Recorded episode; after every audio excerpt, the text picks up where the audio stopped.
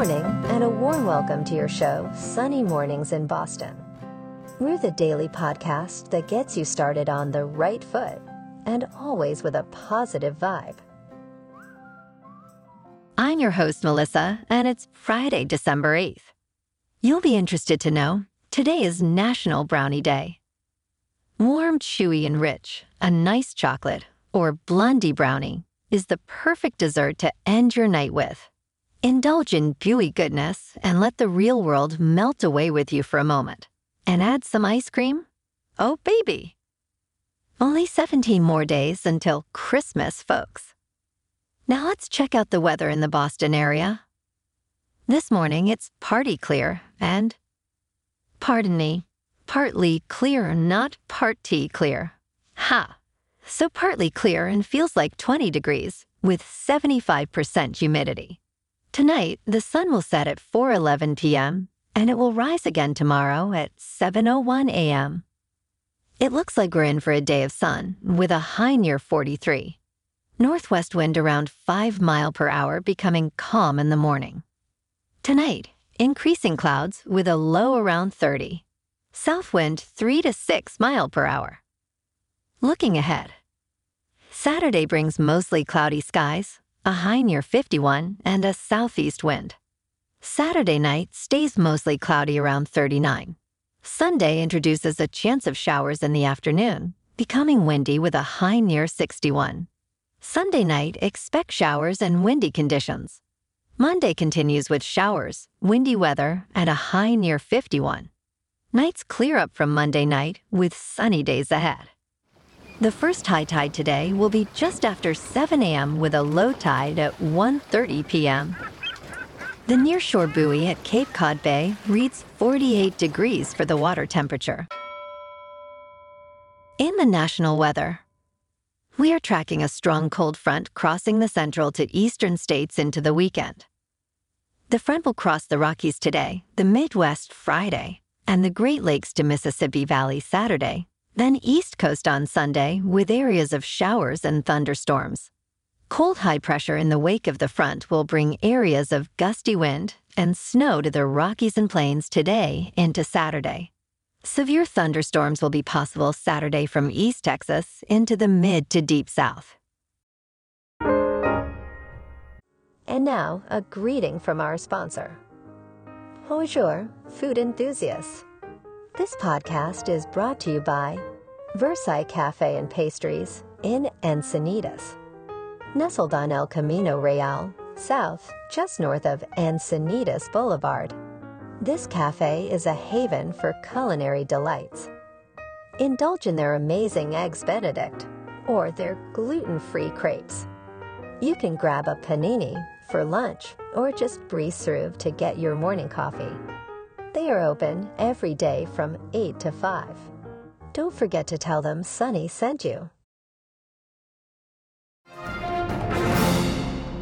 In top news, Southern California's Salton Sea may hold an estimated 18 million metric tons of lithium carbonate, potentially powering 375 million electric vehicles. A U.S. Energy Department funded report suggests this could make the U.S. self sufficient in lithium, reducing reliance on imports, particularly from China. The Sea, dubbed Lithium Valley, could play a key role in President Biden's goal of achieving 50% electric vehicle adoption by 2030. While promising economic opportunities, concerns about environmental impact and further analysis persist in the region. However, extracting lithium from geothermal brine is considered a less invasive method than traditional mining. Now let's talk science divers have discovered obsidian blocks off the coast of Capri, Italy, sparking speculation of a Neolithic shipwreck. The precious cargo, if confirmed, could be a major archaeological find. Obsidian's significance in making durable tools adds to the intrigue.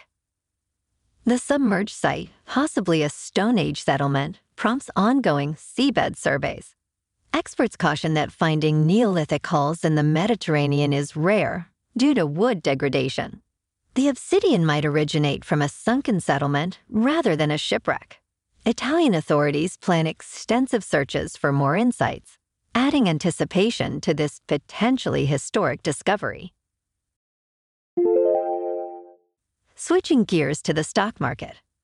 Analysts say the electric vehicle bubble has burst, evident in the significant drop in market capitalization for EV startups. The combined peak market cap of companies like Nikola, Fisker, Rivian, and others was once about $470 billion. But now it's approximately $59 billion, a decrease of 87%. Investors are becoming more cautious, emphasizing the need for free cash flow in the companies they invest in. Despite the challenges, EV demand is still growing, especially with improved charging infrastructure, new model introductions, and increased consumer familiarity with the technology. Analysts believe in the continued growth of the EV market, emphasizing the importance of diverse vehicle models.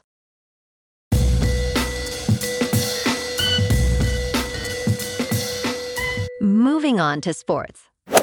Last night on Thursday Night Football, the Patriots doing their best to ruin their chances for a high draft pick, win the game 21 to 18.